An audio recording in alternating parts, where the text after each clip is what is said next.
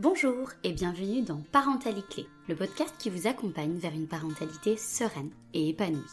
Je suis Rita Ezroura, éducatrice diplômée d'État et sophrologue certifiée. Et en tant que spécialiste de l'accompagnement éducatif et familial, je vous aide à trouver les clés pour améliorer votre quotidien en famille.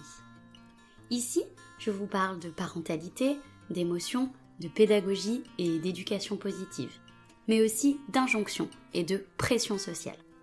Je vous propose également de mettre plus de conscience dans votre parentalité pour faire en sorte que celle-ci vous ressemble et vous corresponde. Le tout dans une ambiance décomplexée, conviviale et remplie de douceur. Le fil rouge de ce podcast Respect, bienveillance et indulgence envers soi-même et son enfant. Pour ne louper aucun épisode, je vous invite à vous abonner au podcast Parentalité sur votre plateforme préférée. J'espère que cet épisode vous plaira je vous souhaite une très bonne écoute. Bonjour à toutes et à tous, j'espère que vous allez bien. Aujourd'hui j'accueille une invitée euh, très spéciale pour moi en tout cas.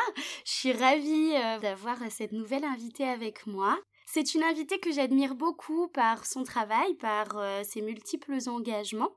Bah, je vais pas euh, trop tarder à vous dévoiler qui est cette invitée. J'ai avec moi aujourd'hui Fanny Vella, qui est autrice, illustratrice de livres, de BD sur divers sujets. Elle vous en parlera euh, très probablement bien mieux que moi dans sa petite présentation. Bonjour Fanny. Bonjour Rita, merci. Je suis trop contente d'être là. Et euh, c'est très. J'adore ce truc du podcast où on a vachement parlé avant et après on se dit bonjour. C'est ça.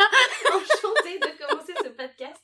Euh, donc bah merci déjà pour cette présentation.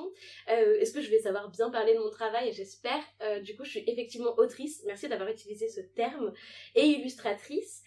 J'étais illustratrice depuis 2017 et je suis autrice depuis, on va dire, trois ans. J'avais d'abord plutôt tendance à illustrer les textes d'autres personnes, donc principalement de l'édition jeunesse. Et, euh, et puis après des commandes euh, voilà, d'associations, euh, d'entreprises, ce genre de choses, autour de thèmes que je vais aborder après. Et depuis trois ans, j'écris et j'illustre mes propres livres, donc plutôt des BD ou des romans graphiques, selon ce qu'on préfère utiliser comme terme, et qui sont plus à destination des adultes. Cependant, j'ai quand même fait un album jeunesse qui est sorti l'année dernière, et c'était un exercice qui n'était pas facile, donc vraiment grande admiration pour les auteurs et les autrices d'albums jeunesse, parce que il y a un choix de mots qui est encore plus important quand on s'adresse aux enfants. Et euh, je pense que tu es bien placé pour Oui. le savoir. et donc mes thèmes de prédilection sont, euh, en fait, peuvent tous se réunir sous euh, le, le thème de la violence intrafamiliale.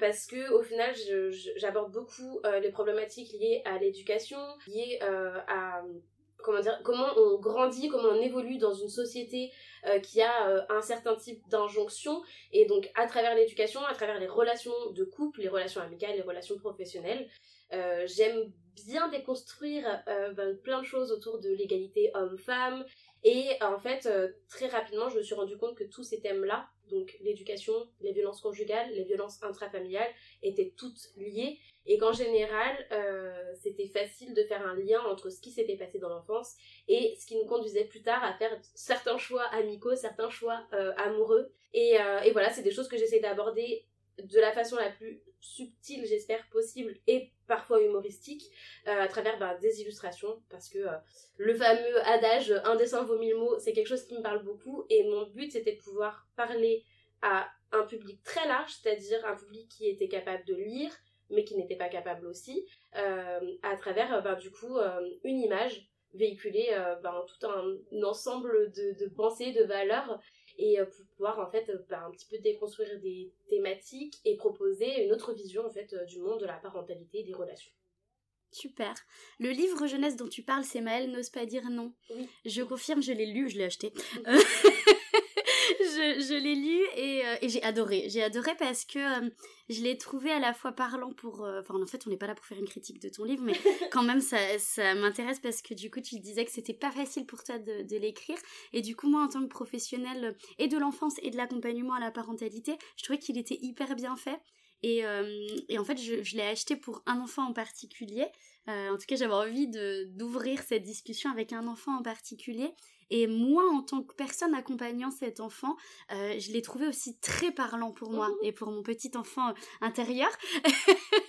et bref, je l'ai trouvé génial, honnêtement. Il est là derrière, derrière, toi. du coup, je l'ai trouvé génial et, je l'utilise beaucoup en fait euh, dans mes accompagnements parce que euh, cette notion de pas oser dire non, elle revient euh, en fait avec les enfants mais aussi avec les parents et souvent quand les parents n'osent pas dire non on va creuser un peu pourquoi ils n'osent pas dire non et ce bouquin est, je trouve assez bah, formidable pour ça hyper plaisir parce qu'en fait vraiment j'ai tendance à me dire quand j'écris des livres bah, album jeunesse notamment je les écris à la fois pour les enfants mm. pour divertir les enfants parce qu'il y a des jolies couleurs et que voilà c'est ça reste un peu fun quand même mais j'ai aussi envie de pouvoir faire passer les messages aux lecteurs en fait les parents qui accompagne la lecture. Et euh, parce qu'en fait, ça va venir contacter l'enfant qu'on a été ou, poser un regard différent sur l'enfant qu'on accompagne, euh, qu'on soit voilà parent euh, ou, accompagnateur, éducateur, ce genre de choses, professeur. C'était important pour moi que tous mes livres puissent à la fois venir parler au public qui est comment dire intégré dans les personnages mais en même temps venir euh, parler euh, public qui en fait va pouvoir se retrouver retrouver une partie de son enfance dans ses personnages. J'ai écrit une BD aussi qui s'appelle euh, On l'appelait Vermicelle mm. qui trace la vie d'une petite fille de sa naissance jusqu'à l'âge adulte avec toutes les interactions qu'elle va avoir avec les adultes de son entourage. Ça se passe principalement dans le foyer familial et en fait j'avais envie beaucoup de parents m'ont écrit en me disant ah du coup je pose un regard super différent sur les mots que j'emploie avec mes enfants et, et d'autres en fait m'ont écrit en me disant waouh, je pensais le lire justement en me disant, euh, en tant que maman, euh, je, vais, je le lire en tant que maman, et en fait, ils l'ont lu en tant que, waouh, en fait, je me suis retrouvée dans cette petite fille, et, euh, et je, je comprends des choses que j'ai pu vivre, ou qu'on a pu me dire qu'on a pu faire vivre, et qui m'ont mené vers, en fait, finalement, un chemin presque similaire à celui de Vermicelle. Et j'adore me dire que, pareil, mon livre, Et si on changeait d'angle, qui est pour le coup très humoristique, c'est marrant parce que je l'ai écrit à destination des parents pour les enfants dans le sens pour leur intérêt et, euh, et j'ai beaucoup de parents qui m'écrivent en me disant euh, mon enfant l'adore. Et euh, je me dis c'est génial parce que c'est généralement des foyers où les enfants ne connaissent pas forcément la violence parce que le livre même s'il est drôle vient dénoncer des formes d'éducation enfin une forme de violence dite éducative ordinaire. Dedans je dénonce le fait de, de donner des, des, coups aux enfants. Et donc à travers je, je, rappelle mais en fait et si on changeait d'angle pour ceux qui connaissent pas c'est un livre dans lequel j'ai placé des adultes à la place d'enfants. Donc pour on a fait vivre des, des situations aux adultes qui sont habituellement vécu par les enfants. Et donc, euh, euh, notamment, euh, cette, cette croyance selon laquelle on ne meurt pas d'une petite claque de temps en temps. Et, et en fait, voilà, des enfants qui n'ont jamais connu de fessée ou de claque sont, se sont retrouvés confrontés à ces images-là. Et du coup, ça a créé des discussions avec les parents. Voilà, ça, ça peut se passer dans certains foyers. Et surtout, ça s'est passé moi dans mon enfance. Et je trouve que c'est hyper important de pouvoir raconter à ces enfants aussi euh, ce qu'on a vécu, euh, ce qu'on essaye de, de ne plus reproduire et pourquoi parfois on a aussi une marge d'erreur sur euh, la pression qui, qui, monte chez nous parce que en fait c'est super difficile de se détacher les, les boulets de l'éducation traditionnelle des pieds quoi. Bien sûr. Et ben, je suis ravie du coup que tu parles de ce livre et si on changeait d'angle parce que justement aujourd'hui, je vous l'ai pas dit, je le rajouterai au montage. On est ensemble aujourd'hui pour un épisode qui va parler du poids de l'entourage, voire de la société les deux, quand on parle euh, d'éducation bienveillante ou d'éducation positive. Je vous l'avais déjà dit dans un précédent épisode, euh, j'utilise pas trop le terme éducation positive. Euh, je l'utilise parfois pour recontextualiser les choses parce que quand on parle d'éducation positive, souvent on sait de quoi on parle, mais j'aime pas trop ce, ce terme-là parce que selon moi, parler d'une éducation positive, ça sous-entend de façon inconsciente qu'il y a une éducation négative. Donc je préfère parler d'éducation bienveillante parce que bah là en fait il n'y a pas de quiproquo. Voilà. en fait, ce qui est drôle, c'est que euh, euh, avant qu'on commence, on discutait un petit peu de comment on pouvait toujours être repris sur euh, chacun de nos mots. Et en fait, ben moi, je ne sais plus quel mot utiliser parce que pareil, je me disais ah si je dis positive, on va, ça va mettre en contradiction, ou en tout cas en parallèle le fait que potentiellement il existe une éducation négative. Si on parle d'éducation bienveillante, on va mettre en parallèle le fait qu'il existe une éducation malveillante. Et en fait, ce qui est compliqué, c'est qu'en fait parfois gardons un peu de spontanéité. Ouais, en fait, on dit positive, on dit euh, bienveillante parce qu'en fait, quand on parle, comme tu dis, quand on, emploie ces mots, on sait ce qui se cache derrière. Et effectivement, il y a de la nuance dans ces trucs-là, mais justement, l'exercice du podcast est chouette parce qu'en fait, on peut mettre plein de contextes dans tout ce qu'on dit. Et même si on utilise ces mots-là, on sait très bien qu'on n'est pas là pour flageller euh, les gens qui vont pas s'identifier directement dans ce type d'éducation. Et juste leur rappeler qu'en fait bah, du moment qu'ils veulent le meilleur pour leur enfant bah, en fait c'est positif et c'est bienveillant. Donc bien sûr bien sûr. En tout cas voilà aujourd'hui on est là parce que on en parlera un petit peu plus en détail avec Fanny hein, sur le pourquoi j'ai contacté Fanny spécifiquement pour cet épisode. Mais en tout cas moi je suis partie de cette de ce constat que au cabinet euh, il y a quand même beaucoup de parents qui essayent de cheminer de plus en plus vers une, euh, une éducation qui est bienveillante et respectueuse des besoins de leur enfant, qui ont avancé sur la connaissance des besoins euh, d'un enfant en général et de leur enfant spécifiquement, petit à petit au quotidien, mais qui en fait sont confrontés à un entourage qui vient les percuter, parce que c'est vraiment ce mot, dans ce choix d'éducation, avec énormément de remarques, énormément de conseils non sollicités, énormément d'injonctions euh, qui peuvent être hyper contradictoires, c'est-à-dire fais le mieux pour ton enfant mais ne réponds pas à ses besoins quand il pleure. Et en fait, les parents sont paumés. Vraiment, encore une fois, euh, je, trouve qu'il y a un poids sociétal euh, autour de la parentalité et de l'éducation. Donc voilà pourquoi aujourd'hui on a, on a choisi de parler de ça avec, avec Fanny. Et ce livre, et si on, on changeait d'angle, qui vient finalement dénoncer les violences éducatives qui sont dites ordinaires, euh, si vous savez pas trop ce que c'est, j'ai fait un épisode justement sur les violences éducatives ordinaires. Je me rappelle comme d'habitude plus du numéro de l'épisode. C'est l'épisode numéro 13. Euh, si vous voulez vous documenter un petit peu plus sur les violences éducatives ordinaires et leurs conséquences sur le développement d'un enfant et sur la relation avec votre enfant, je vous invite à aller écouter cet épisode. Euh, et donc ce livre, et si on changeait d'angle, qui dénonce ces VEO, ces violences éducatives dites ordinaires, moi je l'ai trouvé hyper intéressant parce qu'il permet, comme tu disais tout à l'heure, aussi de se retrouver dans certaines situations qu'on inflige de façon habituelle et souvent très inconsciente aux enfants, mais ça permet aussi de se dire waouh, en fait j'en ai vécu vachement, ou alors au contraire, oh ben non, moi j'ai plutôt été préservée de, euh, de, cette violence éducative et, et de ce contexte éducatif là. Toi, Fanny, qu'est-ce qui t'a amené à l'écrire ce bouquin? Euh, ben, du coup, ça devait vraiment pas du tout être un livre à la base. Euh, moi, je suis devenue maman en 2017 euh, avec d'abord la certitude que je serais la même maman euh, que, euh, que le modèle traditionnel qu'on nous vendait depuis toujours et qu'on nous vend encore dans les récits. Et quand je dis récits, c'est les films, les publicités, euh, tout ce qu'on met en fait sous nos yeux et qui nous crée une norme en fait. On va nous, on va nous dire que la norme c'est l'obéissance de l'enfant, la supériorité de l'adulte, le rapport de force. Et, et du coup, je pensais en fait que j'allais me glisser dans, ce, dans cette éducation, enfin de cette parentalité là. Euh, et que voilà cet enfant naîtrait et devrait euh, ben, en gros euh, suivre le rythme de, de ce qu'on avait décidé pour lui. Donc c'était en ne me rendant pas compte que en, avec cette naissance donc de ma fille, il y avait une sorte d'instinct primaire qui allait m'habiter et qui allait me faire changer complètement d'avis. J'avais envie d'écouter cet instinct qui me disait que je ne voulais pas laisser pleurer mon enfant et ça c'était une des premières injonctions qu'on me donnait à côté donc de la part de mes proches, de la part même d'amis qui n'avaient pas d'enfants, de, de, de, de, professionnels. de professionnels, euh, d'un pédiatre euh, en l'occurrence. Euh, donc ce, ce, truc de on laisse pleurer l'enfant pour ne pas euh, l'habituer, pour ne, pour ne pas se laisser manipuler. Et c'est quelque chose qui, d'une façon très spontanée et sans jamais rentrer dans aucune lecture, parce que d'abord j'ai voulu me construire en tant que maman instinctivement. C'est plus tard que j'ai lu des choses qui ont, sont venues renforcer en fait finalement ce que j'avais construit ben, toute seule. Et, euh, ben du coup, je, me suis vraiment euh, braquée contre ces injonctions-là, mais c'était difficile de les assumer parce qu'en fait ma fille était toute petite et que je ne savais pas, en fait, j'avais pas la certitude que ce que j'allais lui apporter, euh, je pouvais pas avoir un, une vision, un écran sur le futur allait me prouver que cet accompagnement-là euh, n'en ferait pas une enfant roi, ce qu'on me promettait euh, à tout à tout va. Et donc c'était compliqué pour moi de me positionner en disant je fais ça parce que j'en suis sûre et foutez-moi la paix on le faisait dans euh, le secret de notre foyer avec, euh, avec le, son papa parce qu'il en était tout aussi sûr que moi. Et j'avais quand même besoin de communiquer là-dessus parce que euh, j'avais envie qu'on me foute la paix.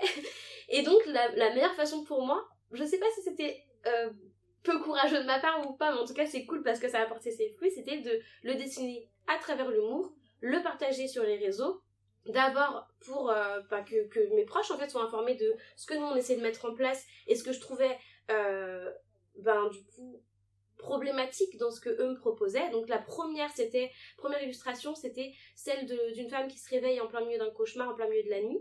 Donc pour rappel, toujours des adultes dans des situations vécues par des enfants et qui demande à son conjoint d'être consolé parce qu'elle est bouleversée et son conjoint résiste en lui disant "Oula non, parce que si je le fais une fois, tu vas m'appeler à chaque fois que ça ira pas." Et c'est clairement ça qu'on dit à un enfant. Si je viens répondre à ton appel maintenant, euh, et bien en fait tu vas m'appeler euh, à chaque fois et je vais t'habituer à venir te consoler. Et, euh, et moi je me disais, ouais, moi j'ai bien envie d'habituer ma fille à ce que quand elle, va pas bien, qu'elle puisse m'appeler en fait. Ça veut dire quoi? Ça veut dire que plus tard quand elle va grandir, et bah du coup elle aura pas la possibilité de venir me raconter euh, euh, ses soucis parce qu'en fait elle n'aura pas trouvé euh, le, le, confort de, de, bras pour la consoler dès l'enfance. On minimise vachement en fait ce truc d'habitude qu'on va créer chez, chez l'enfant dès, dès, le plus jeune âge sur les réponses qu'on va qu'on va lui donner sur notre accompagnement et la, la, bienveillance avec laquelle on va accueillir en fait ses, ses, ses besoins. Et, et qu'importe si on les trouve pas justifiés parce que parce qu'on va trouver que on va mettre ça sur le compte d'un caprice, un pseudo caprice. Je ne, crois pas du tout en ce mot, mais je l'utilise comme quand on utilise le mot euh, bienveillance positive. On sait ce qui se cache derrière, donc j'utilise le mot caprice. Euh, c'était vraiment d'abord pour moi le but de communiquer sur les choix qu'on est en train de faire et en même temps de rassurer parce qu'en fait, quand on poste ça sur des réseaux où on commence à être un petit peu suivi, il y a des gens qui dessous viennent commenter et viennent nous rassurer en disant waouh c'est génial. Moi c'est ce que j'essaie de mettre en place. Ça fait plaisir de voir que chez d'autres gens on pense comme ça et euh, on a l'impression qu'on parle d'une autre époque mais en vrai il y a six ans c'était une autre époque hein, par rapport à, ces notions de, violence éducative ordinaire. D'ailleurs aujourd'hui pas mal de gens savent ce qui se cache derrière ces trois lettres les VEO euh, à l'époque, il fallait le rappeler sans cesse, et moi je ne savais même pas que ce que j'étais en train de déconstruire avait ce nom. Mm. Euh, j'étais informée de rien de tout ça, et en fait, ça m'a rassurée de à chaque à chaque euh, euh, nouvelle thématique que j'abordais à travers cette, euh, ce, ce, ce, cette façon de parler à travers ces dessins, j'avais de nouveau des gens qui me disaient Waouh, c'est cool parce que c'est vrai que je voyais pas ça comme ça, etc. Ça me rassurait moi dans l'accompagnement que je mettais en place. Et en même temps, mine de rien, ça a placé sous les yeux de mes proches, mais de plein de gens, un nouveau récit. Un récit dans lequel on laisse plus de place à la bienveillance, à l'empathie en fait. C'est juste ça l'idée, c'est on se met dans les yeux de cet enfant et on essaie de revivre ce que nous on a pu vivre dans cette situation-là en se disant comment j'aurais préféré qu'on accueille cette émotion, comment j'aurais préféré qu'on accueille ce besoin. Et, euh, et en fait, euh, c'est vachement cool de mettre dans l'empathie dans, dans, nos relations parce que euh, ça crée quelque chose où, en tout cas moi c'est ce qui s'est passé chez moi, me mettre au, comment dire, à l'écoute des besoins de, de, de mes enfants m'a permis de me mettre à l'écoute de mes propres besoins. Mm. Donc en fait parfois on croit que cette éducation là elle entraîne euh, un parent euh, serviteur euh, qui va se mettre complètement au, au, service de son enfant et va s'oublier totalement mais complètement pas. Enfin moi c'est tout l'inverse. Mm. Justement cette notion mais elle n'ose pas dire non. Moi en permettant à mes enfants de, de me dire non et, et que je respecte ce non moi j'ai attendu la même chose en retour. Attends cocotte euh, genre, tu me dis non quand tu veux pas faire quelque chose, moi je te dis là j'ai pas du tout envie de jouer au Playmobil, tu vas pas me forcer quoi. Et je vais certainement pas me sentir coupable, alors que moi, euh, je te laisse toute la place d'exister à travers euh, tes envies, tes besoins et tout ça. Euh, est-ce qu'il faut rappeler que évidemment les, on, est comme l'adulte et qu'on a le devoir d'accompagner l'enfant et que quand il s'agit euh, de sa sécurité, de soins médicaux, etc. Euh, en fait, forcer un enfant à prendre un traitement, ça n'est pas malveillant et que évidemment qu'il y a toujours bah, du coup du bon sens à apporter à, à, ces notions-là. On a beaucoup cru que je voulais placer l'enfant dans une posture d'adulte, ce qui est complètement faux. je voulais plutôt placer l'adulte euh, alors c'est, j'adore cette personne qui s'appelle Marion Cuillère qui parle toujours de la hauteur d'enfant.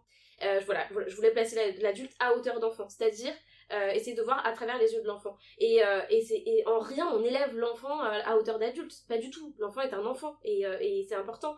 Et du coup, ces illustrations qui ont fini dans cet ouvrage-là avaient pour but de placer aussi de nouvelles façons de faire et les banaliser. C'est-à-dire banaliser le fait de ne pas forcer un enfant à, terminer son assiette, banaliser le fait de euh, faire du cododo, banaliser le fait euh, euh, de, de, voilà, de, de, se mettre à hauteur de nos enfants pour essayer de lui expliquer nos besoins aussi et d'entendre les siens.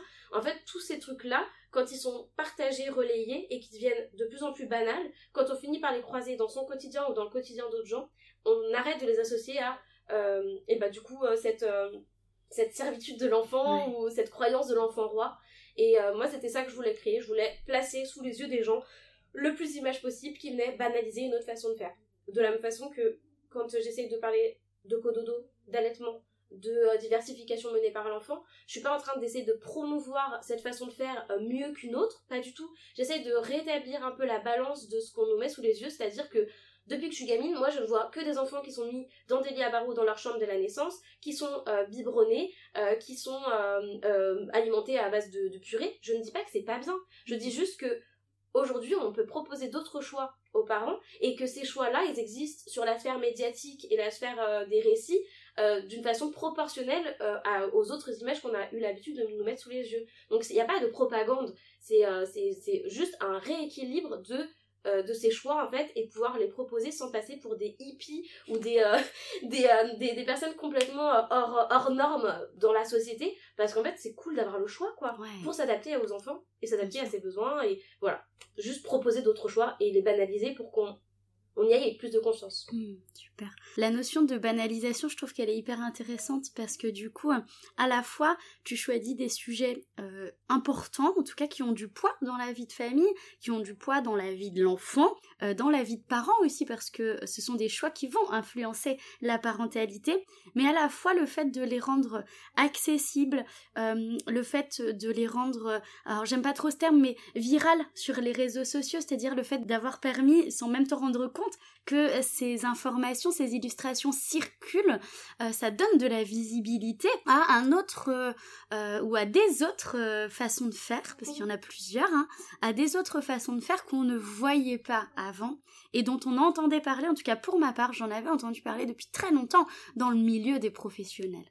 Mais alors quand on en parlait en famille, enfin, pas du tout mais vraiment pas du tout. Et, dès que euh, on parlait aux parents de la diversification menée par l'enfant, de euh, bah voilà, euh, juste physiquement se mettre à hauteur d'enfant pour donner une consigne, mais c'était des choses qui nous étaient déjà banales pour beaucoup de professionnels, mais qui en fait dans le monde familial et du coup ben, dans le monde qu'on accompagnait hein, et que je continue d'accompagner, c'était complètement inconnu. Mm. Et du coup, c'est comme aujourd'hui, je parlais euh, avec une psychologue il y a quelque temps qui disait mais moi je suis convaincue que mon boulot il, est nécessaire, je suis convaincue que euh, la psychologie fait partie du soin et qu'on en a besoin. Et, et elle me disait mais en fait, le français moyen qui vit euh, au quotidien ses difficultés plus ou moins présentes, son quotidien plus ou moins euh, troublé, son quotidien plus ou moins rapide, euh, et, ben elle me disait mais en fait il y en a qui s'en foutent et qui ne savent même pas en quoi consiste la psychologie, à part parler. Effectivement, on parle beaucoup hein, quand on travaille. C'est en tout cas le, langage est un est un vecteur euh, hyper important en, psychologie. Mais euh, et du coup, c'était intéressant de se dire, ok, entre professionnels, on a parfois un certain nombre de de connaissances, un certain nombre euh, de sujets sur lesquels on, a pu ouvrir la réflexion de par notre place de professionnel. Mais ok, mais les gens qu'on accompagne. Et en fait, parfois, et on se le disait tout à l'heure en off, parfois on pense qu'il y a des choses qui sont complètement acquises pour nous euh, parce que on a cette sensibilité là et que du coup on est allé chercher sur tel sujet, on s'est documenté sur tel sujet. Mais il faut pas oublier aussi de revenir, je trouve, à hauteur de la société. Et c'est pas une question de aller plus haut ou aller plus bas, hein, c'est mhm. pas du tout ça, mais se dire Ok, moi, dans ma posture, voilà le nombre de connaissances que j'ai. Est-ce que c'est la vraie réalité chez les gens que je côtoie au quotidien? Et en fait, non. Et les réseaux nous permettent aussi ça parce que euh, souvent on me dit pourquoi tu vas lire euh, tous les commentaires euh, Pourquoi? Parce que, alors pas tous les commentaires, mais une grande partie des commentaires, et même ceux qui apparaissent sur quand mon travail est relayé sur des médias qui sortent de la sphère des gens qui me suivent hmm. et qui en général sont euh, à peu près d'accord avec ce que je propose parce que sinon ne, ne suivez pas, c'est dommage. Euh, et du coup, ce qui est intéressant, c'est justement aller se confronter à euh, des avis différents. Alors moi, ça me permet de réajuster mon propos, non pas que je remette spécifiquement en cause la valeur que je défends, parce qu'en général, quand je viens je veux dire prôner une valeur à travers un de mes dessins, j'en suis assez convaincue. Par contre, ça me permet parfois de réajuster la forme pour euh, me mettre aussi à la hauteur de certains parents qui ne sont pas prêts à recevoir cette remise en question de cette façon-là. Donc ça me permet parfois de revoir des choses en me disant, ou peut-être que dans cette bulle, si tu nuances juste ce truc-là, ça permettra d'englober plus de gens qui rentreront moins dans un exercice de culpabilité, mais justement, j'y reviens de nouveau à plutôt essayer de se remettre à la hauteur de l'enfant qu'ils étaient, pour au lieu de se comparer avec ce que je propose en tant que parent qu'ils sont, revenir sur qu'est-ce qui s'est passé dans leur enfance et, c'est intéressant en fait de travailler sur soi pour, pour comprendre ce qui s'est joué. Et, et ces commentaires-là, euh, ils me permettent aussi de me rendre compte de effectivement ce qui se passe hors de ma, de ma, de ma sphère, en fait, hors, mm. de mon cercle. C'est vrai que autour de moi, les gens que je fréquente euh, ben, ont les, les mêmes, euh, la même approche que moi. Et, euh, et, et, ce qui facilite grandement nos, nos, nos échanges et, et, je vraiment j'encourage tout le monde à s'entourer de gens avec qui on se sent quand même à l'aise et, et sur le sujet de l'éducation c'est compliqué euh, ben, d'être remis en question sans cesse par son entourage et, euh, et du coup, parfois, on a tendance à penser que effectivement tout le monde est au fait de, de ce qu'on peut proposer. Et c'est vrai que ce qu'on se disait tout à l'heure, c'est que moi, parfois, je me dis, waouh, mais ça sert à rien que tu communiques là-dessus parce que c'est bon, tout le monde sait, euh, on ne fera pas. Est-ce que j'ai besoin encore de dire qu'on ne fera pas euh, une femme un enfant et, et même pour aller plus loin un animal? Non bah c'est évident. Tout le monde le sait tout le monde sait un commun accord. Et puis d'un seul coup notre travail est relayé sur d'autres médias. Et là on voit arriver des commentaires euh, qui laissent à penser que en dehors de notre sphère, en dehors de notre cercle, il existe encore des familles où frapper son enfant, l'humilier, c'est banal, c'est la norme. Et surtout, au-delà même du fait euh, que ça se produise, c'est que c'est quelque chose qui est euh, récurrent. Et c'est souvent quelque chose qui, est, qui, est, important à rappeler. En fait on, on, on vient pas flageller des parents qui comment dire euh, bah, avec le poids de leur propre euh, éducation et puis de la société. Et puis comme tu disais le rythme du travail d'une société qui va à mille à l'heure.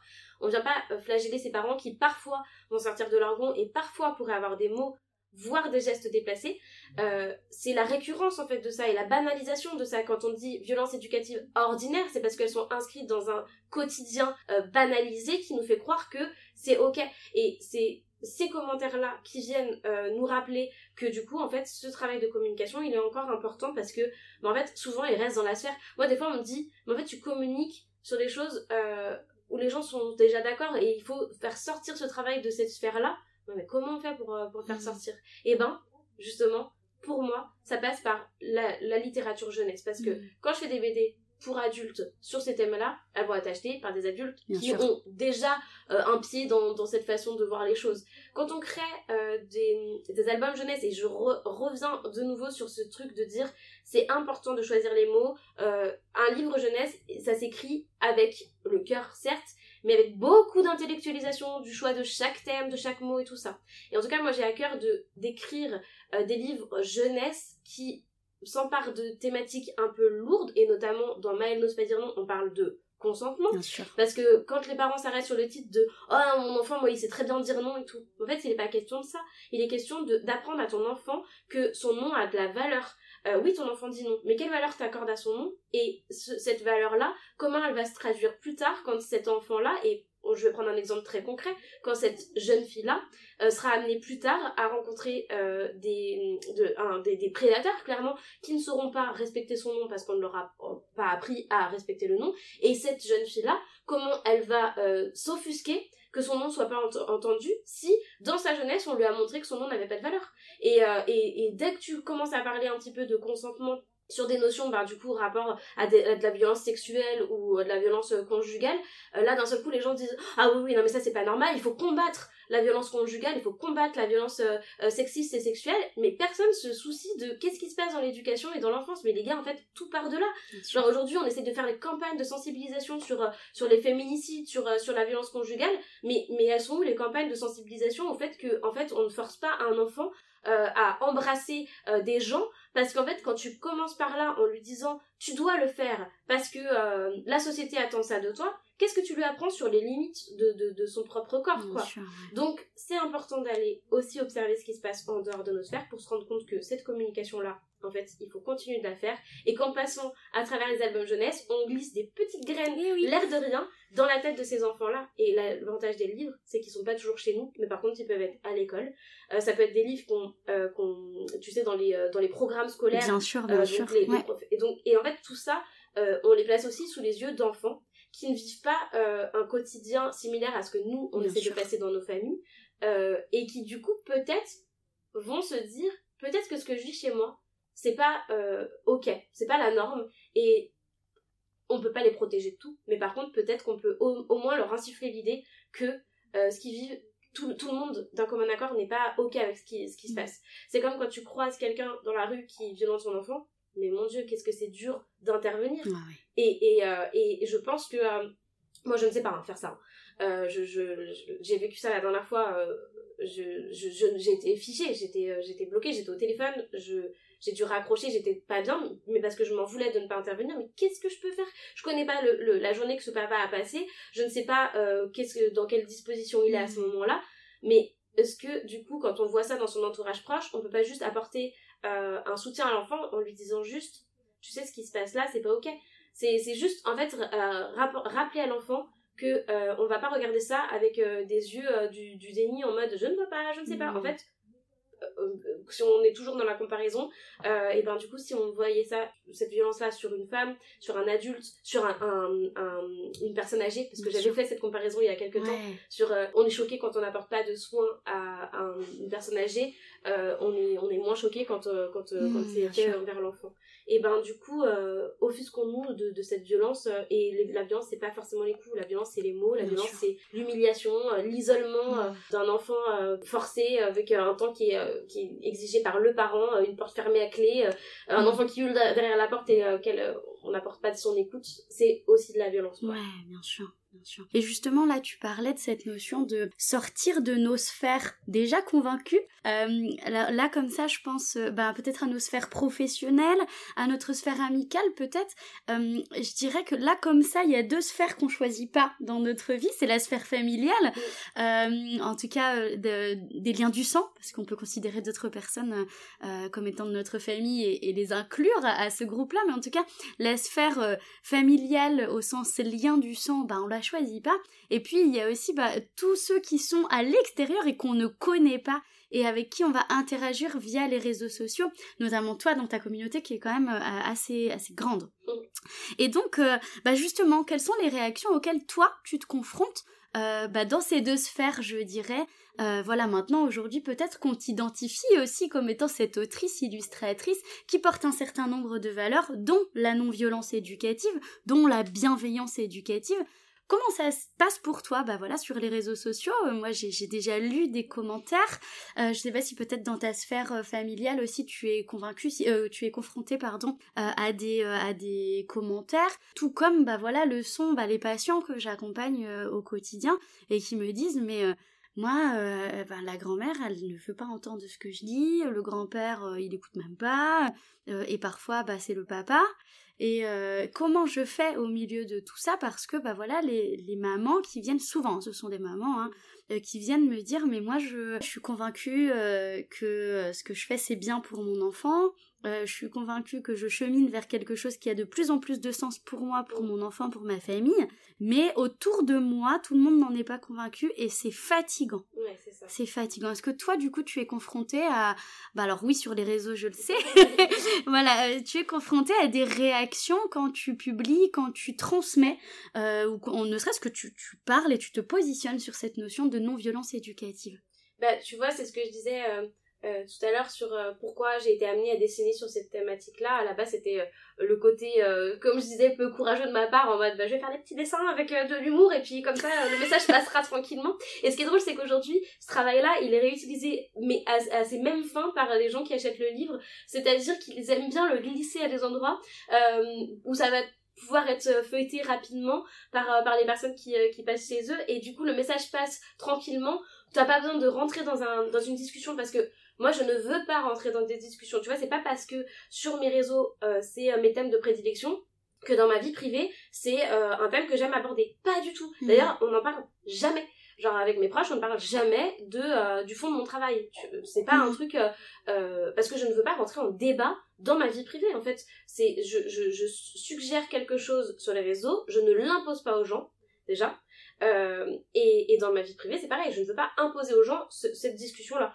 Par contre, quand effectivement, quand ma première fille était jeune, euh, j'ai été, euh, euh, on a été soumis avec mon conjoint. Alors moi, j'ai la facilité d'avoir un conjoint qui a été très rapidement séduit par par ben, cette vision que j'avais de la parentalité et qui m'a suivi en toute confiance sur les choix que que j'ai suggérés. Et, et du coup, je me sentais soutenu dans ces choix-là, parce que je pense que ça doit être très difficile quand tu vis avec quelqu'un qui n'y croit pas, parce que, à un moment donné, il faut attendre que c'est horrible que les enfants fassent leurs preuves euh, et en fait quand tu vis avec la personne bah, tu peux pas t'isoler en disant là je reviens dans trois ans pour te montrer qu'en fait ce que j'ai fait euh, c'est cool en fait.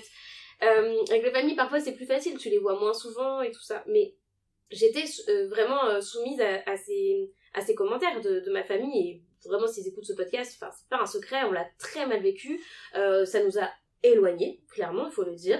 Ça nous a éloignés parce qu'ils ne comprenaient pas nos choix et que nous, on n'avait pas envie euh, d'entendre ce qu'ils avaient à dire sur, euh, sur, euh, sur nos choix, surtout que nous, on est on n'a jamais tu vois on n'a pas des familles qui nous ont gardé les enfants tous les jours ou toutes les semaines ou tous les mois. Enfin pas du tout. Au contraire mmh. hein, pas du tout. Et du coup on n'avait pas ce truc de dire bah en fait quand même enfin vu la place qu'ils ont dans l'éducation de nos enfants on, on, se doit quand même de les écouter. Ah on se démerdait tout seul. Donc enfin vraiment leurs conseils et leurs commentaires ils pouvaient se les garder mmh. voilà et l'avantage, et c'est ce que je dis, la force du récit, c'est que quand tu habitues les gens à une façon de voir les choses, c'est devenu banal pour eux. Mm. Je veux dire, j'ai fait la, diversification menée par l'enfant, l'allaitement, et même l'allaitement non écourté, euh, et le cododo avec mon bébé pour parler juste, on va dire, de, méthodes qu'on a mis en place, outre même de méthodes éducatives, mais plus d'accompagnement. Euh, euh, personne n'a eu le moindre sourcil relevé dans ma famille c'était banal. Parce qu'en fait, comme on l'a fait avec ma fille et que ma fille, alors j'ai l'avantage d'avoir euh, euh, une enfant qui est un peu grande aujourd'hui, elle a 6 ans et qui euh, et ben est une enfant ben du coup qui qui va très, bien, qui est tout à fait équilibrée. J'ai pas trop envie d'en faire des caisses mais clairement on fait beaucoup de compliments sur ma fille. Et sur son éducation.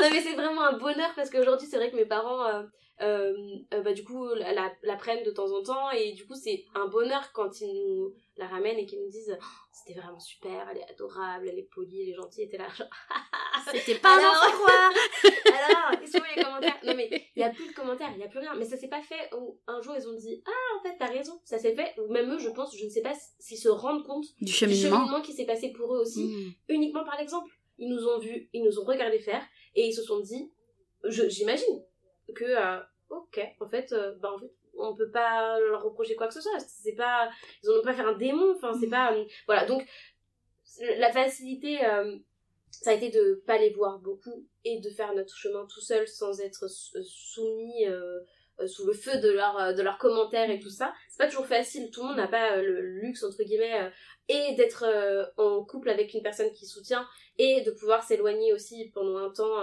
ce dont on a besoin mais euh, je pense que la clé, c'est justement, et c'est à nous, euh, artistes, euh, producteurs de contenu, de, de pouvoir placer sous les yeux des gens, de, du maximum de gens possible, d'autres façons de faire pour que les gens qui feront ces choix-là puissent le faire avec plus de confiance parce qu'ils se, seront, ils se sentiront soutenus, même si c'est virtuellement, par toute une communauté qui a prouvé qu'on pouvait accompagner son enfant comme ça sans en faire ce pseudo enfant roi qu'on nous crie de mm. partout.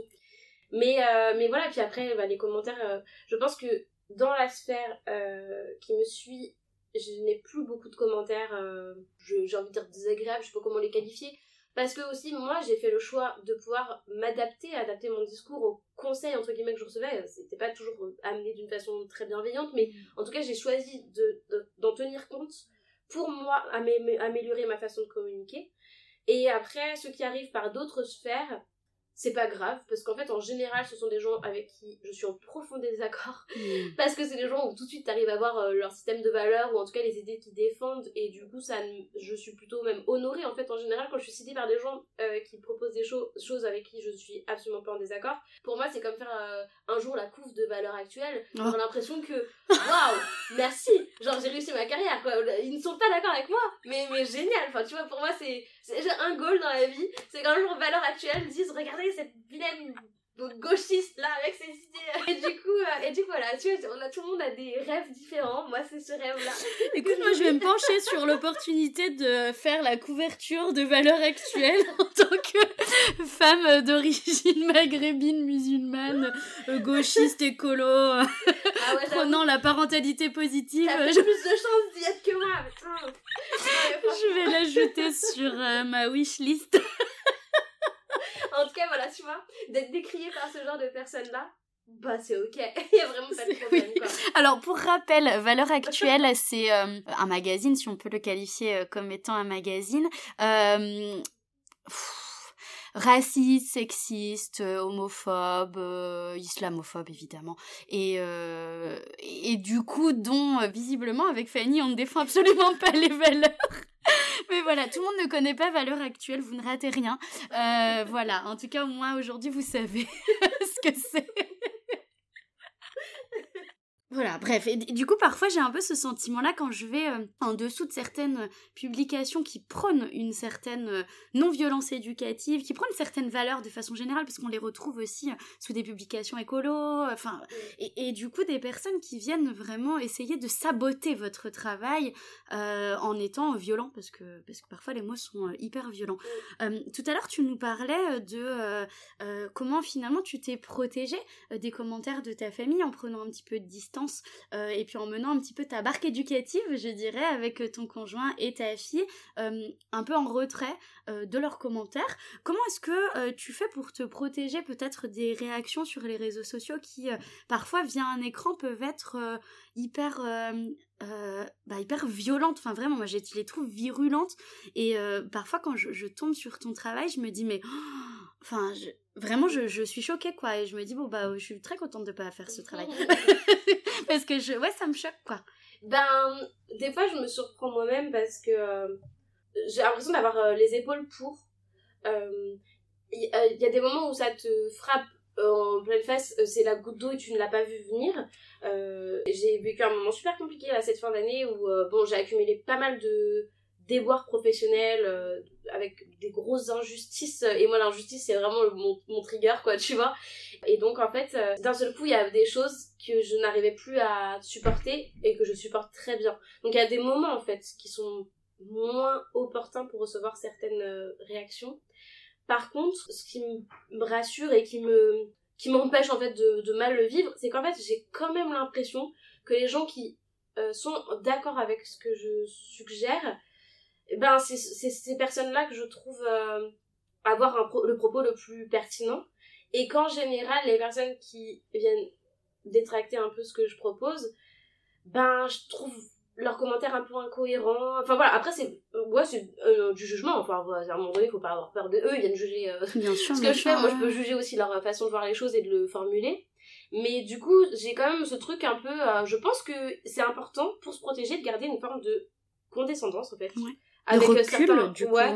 Mais mais du mépris hein, clairement. Enfin mais c'est ma façon de me protéger. Je je ne méprise pas les gens. Euh, je vais d'ailleurs jamais euh, aller répondre euh, avec mépris ou quoi. Mais de de chez moi de de de, mon bureau je choisis pour me protéger de de prendre la hauteur en me disant hum, ce commentaire ne m'atteint pas parce que c'est tout petit ce que cette personne dit. C'est tout petit c'est ridicule et je je ne vais pas y accorder d'intérêt. Par contre ça m'arrive d'avoir beaucoup d'empathie pour ces gens-là aussi parce que euh, à travers parfois la véhémence de certains commentaires.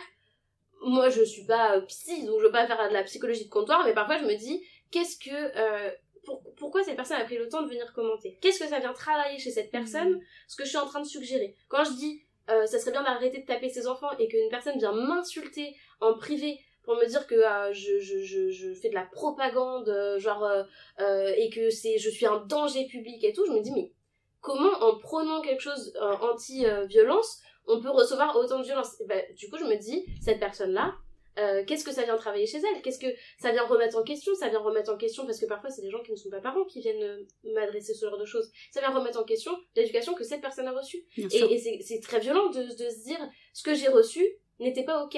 Et c'est pas, c'était, c'est pas ok à la lumière de 2023.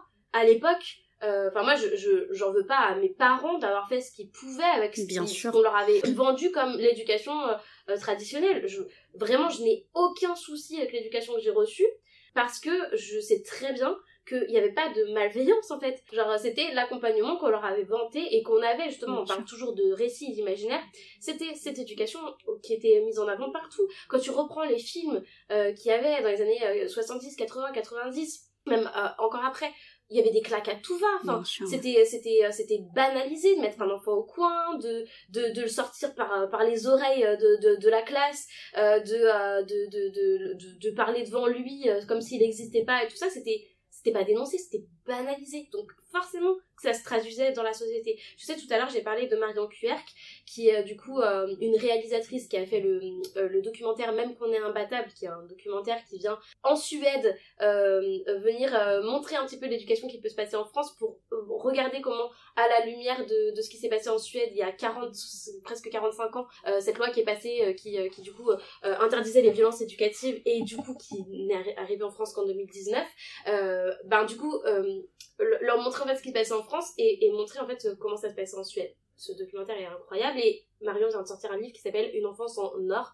N-O-R-D, où elle vient justement parler euh, de cette, euh, de, cette, de comment en 44 ans euh, l'évolution de la société en Suède s'est passée et du coup que, je vous invite à lire parce que Marion est brillante et que ses, ses propos sont incroyables. Et elle, en fait, elle, a, elle l'expliquait récemment dans un de ses posts et je trouve ça génial que en Suède, quand la loi est passée, ils ont changer toute leur façon de d'offrir des récits. C'est-à-dire que dans les films, dans les livres, dans les médias, l'adulte avait une posture différente avec l'enfant et qui était déjà ce truc de euh, la hauteur d'enfant qui est prôné là-bas. Et en fait, comme c'est apparu dans les médias, c'est devenu la norme. Et du coup maintenant les médias qui sont créés ils sont basés sur cette norme là mais tout de suite il y a eu un changement. Et en fait aujourd'hui en France euh, il n'y a pas eu de changements qui ont été mis en place depuis cette loi qui peuvent offrir ces nouveaux récits. C'est pour ça que bah, les gens euh, comme comme moi comme toi qui à notre échelle essayons d'offrir d'autres gouttes de récits mm. en fait un jour j'espère que ça portera ses fruits mais c'est ces récits là qui peuvent euh, créer la balance qui peuvent créer ce changement là pour que ces personnes là arrête de se regarder le nombril en disant euh, oui bah moi nanana. En fait toi nous on s'en fiche. On parle des enfants d'aujourd'hui des enfants de demain. De comment on va modifier le monde pour que on aille vers un, des, des, des, interactions euh, avec plus de, euh, de réciprocité dans l'empathie en tout cas. Et, et en fait en général j'aime parler de réciprocité parce que le but n'est pas d'être uniquement empathique avec l'enfant sans recevoir d'empathie en retour. Le but c'est d'apprendre à l'enfant aussi respecter nos limites et tout ça. Mmh. Donc, euh, donc voilà, c'est, c'est, je, je vis pas ça mal pour finir. Je vis pas ça mal dans le sens où j'ai l'impression d'œuvrer pour quelque chose qui est plus grand que moi et, euh, et qu'en fait euh, je partage pas ma vie privée sur les réseaux. Donc je me sens pas attaquée personnellement. personnellement Le message est attaqué, mais tous les changements de, de tout temps ont été attaqués et j'ai décidé que c'était ok pour moi de contribuer à ce truc-là. Tu sais, moi, je viens du. J'étais travailleuse sociale. Oui, tu travailles dans euh, un IME, c'est ça? Et bah, j'ai travaillé dans un IME, mais j'ai travaillé à domicile en, en, en, milieu scolaire. Et, euh, et en fait, euh, j'avais besoin, quand je suis partie dans l'illustration, d'apporter le même sens que j'avais trouvé dans ce boulot. Et donc c'était un peu ma condition et je me suis dit ben je sais que je vais aussi me prendre des tirs parce que dès que tu défends quelque chose, il y a aucun combat qui, apporte, euh, qui rencontre un commun accord. Aucun. Il y a toujours des personnes qui sont pas d'accord avec ta façon de l'amener ou avec, avec, même la cause que tu défends. Et, euh, et du coup, je me suis dit, c'est ok parce que je veux pas juste dessiner des petits soleils et des petits arcs-en-ciel pour mettre de belles images sous les yeux des gens et j'adore les gens qui le font et c'est important. J'ai envie qu'il y ait un message derrière tout ce que je fais et, et c'est ok si ça apporte aussi son lot de détracteurs et c'est même bon signe parce que ça veut dire que ça laisse pas indifférent. Bien sûr, ça veut dire que ça vient toucher, que ça vient piquer, que ça vient gratter quelque part. Merci Fanny pour, euh, bah voilà, pour euh, tout ce que tu as abordé euh, aujourd'hui. Merci encore d'être venue. On va bientôt s'arrêter là. J'ai une dernière question pour toi. Qu'est-ce que tu as envie de dire aujourd'hui aux parents qui souhaitent s'inscrire dans une démarche d'éducation bienveillante et qui peuvent parfois euh, souvent, moins souvent, euh, rencontrer euh, des commentaires, des réactions de certains proches qui peuvent être difficiles. Toi qui es passé par là en tant que maman, et puis qui du coup continue d'œuvrer aussi au quotidien à travers tes illustrations, à travers tes récits pour la bienveillance éducative. Ah, ce qui est compliqué, c'est qu'on peut se protéger des informations qu'on prend sur les réseaux, on peut se protéger de, des lectures qu'on va choisir, de ce qu'on va écouter. Euh, c'est difficile de se protéger de son environnement euh, familial ou en tout cas de, de proches. Et je pense que, en tout cas, pour moi, la clé, c'est euh, de remettre un petit peu déjà d'instinct et de spontanéité dans, nos rapports. Et c'est-à-dire pas tout intellectualiser, pas tout piocher dans, des bouquins, parce qu'en plus, on disait tout à l'heure, mais en fait, il y a, tout et son contraire et c'est compliqué de, se retrouver. Donc déjà, c'est essayer de se recentrer sur qu'est-ce que sont nos besoins à nous en tant que parents, de quoi on a besoin, qu'est-ce qu'on a envie d'apporter à nos enfants. Et en fait, euh, essayer de trouver une certitude en soi pour, euh, pour qu'ensuite cette certitude-là, et eh ben en fait, on puisse la présenter à nos proches, justement parce qu'en fait ce qui est dur c'est pas de recevoir des, des, des commentaires négatifs. C'est en fait ces commentaires négatifs ils nous font douter. Et donc je pense c'est mon avis que moi ce qui m'a fait du bien c'est de trouver en fait une communauté et c'est pas forcément une communauté avec laquelle on discute c'est des communautés de gens qui viennent te rassurer sur tes choix. Et donc ça peut être juste euh, lire du contenu de choix qui nous tentent et qui vient nous rassurer parce que on a l'impression que c'est pas des berlus qui viennent euh, qui, qui, qui, ont, fait ce choix là euh, ça peut être rejoindre des communautés de parents parfois aller à la rencontre d'autres parents mais aussi sur les réseaux ne serait-ce que pour parler et, ou, lire des choses qui voilà je sais pas si c'est un bon conseil parce qu'il y a de tout et il y a aussi beaucoup de jugements sur les réseaux sortir des réseaux c'est pas une mauvaise idée aussi mais mais parfois, quand on a un entourage qui est en profond désaccord avec ce qu'on fait, ben, les réseaux nous offrent aussi euh, cette fenêtre de dialogue et de soutien mm. qu'on peut ne pas toujours trouver euh, en dehors. Et puis voilà, après, euh, relayer le travail de personnes qui, qui vous ont aidé ou qui vous ont plu euh, pour que ça tombe sous les yeux de vos proches et que petit à petit euh, le chemin se fasse et euh, vos enfants vont grandir et ils vont rassurer tout le monde parce que ça sera des enfants incroyables. Super, merci beaucoup Fanny. Moi ce que j'ai envie de vous dire juste pour clôturer c'est effectivement ben, en lien en fait avec ce que tu disais Fanny c'est revenez aussi à quelque chose de l'ordre de l'intérieur, de la connaissance de vous-même, de vos besoins, de vos valeurs. Euh, et c'est souvent ce qu'on travaille ici hein, au cabinet, de revenir à soi en tant que parent pour euh, savoir euh, quelle carte on a envie de jouer dans sa parentalité, dans son couple parental, dans sa relation parent-enfant, avec vos enfants si vous en avez plusieurs, parce qu'elle se joue quand même de façon individuelle, même s'il y a du collectif. Et donc l'idée, c'est vraiment de venir piocher à l'intérieur de vous sur bah voilà ce qui vous fait sens, ce qui vous fait envie, ce qui vous fait plaisir aussi. Euh, et ce dont vous avez besoin et au contraire ce qui est non et puis euh, aller euh, cheminer je dirais dans ce dans ces clous là avec vos valeurs vos besoins vos limites et essayer de, cheminer là-dedans même si c'est pas facile et encore une fois n'hésitez pas à vous rapprocher de professionnels qui peuvent vous aider à trouver quels sont vos besoins quelles sont vos valeurs quelles sont vos limites et qui peuvent vous aider à les poser et à mettre des mots dessus aussi au quotidien. Et donc on va s'arrêter là pour aujourd'hui. Merci, merci, merci encore Fanny d'être venue aujourd'hui et d'avoir euh, accepté mon invitation. C'était vraiment euh, génial de t'avoir ici avec moi. Je suis euh, très honorée et j'ai hâte de voilà de monter cet épisode et de le publier. Et quant à moi, je vous retrouve très bientôt, ou peut-être euh, pas bientôt, en tout cas, je vous retrouve à un moment donné euh, sur ce podcast Parentalité pour aborder une nouvelle thématique, euh, un nouveau sujet en lien avec votre vie de famille, votre parentalité ou le développement de votre enfant. À très bientôt! N'hésitez pas à soutenir le podcast en mettant une note et un commentaire sur votre plateforme préférée. Vous pouvez également le partager un maximum autour de vous. Si vous souhaitez en savoir un petit peu plus sur moi, je vous invite à consulter mon site web lion-accompagnementfamille.fr. Vous pouvez également me suivre sur les réseaux sociaux Facebook et Instagram sur le compte Rita Ezrura. À très bientôt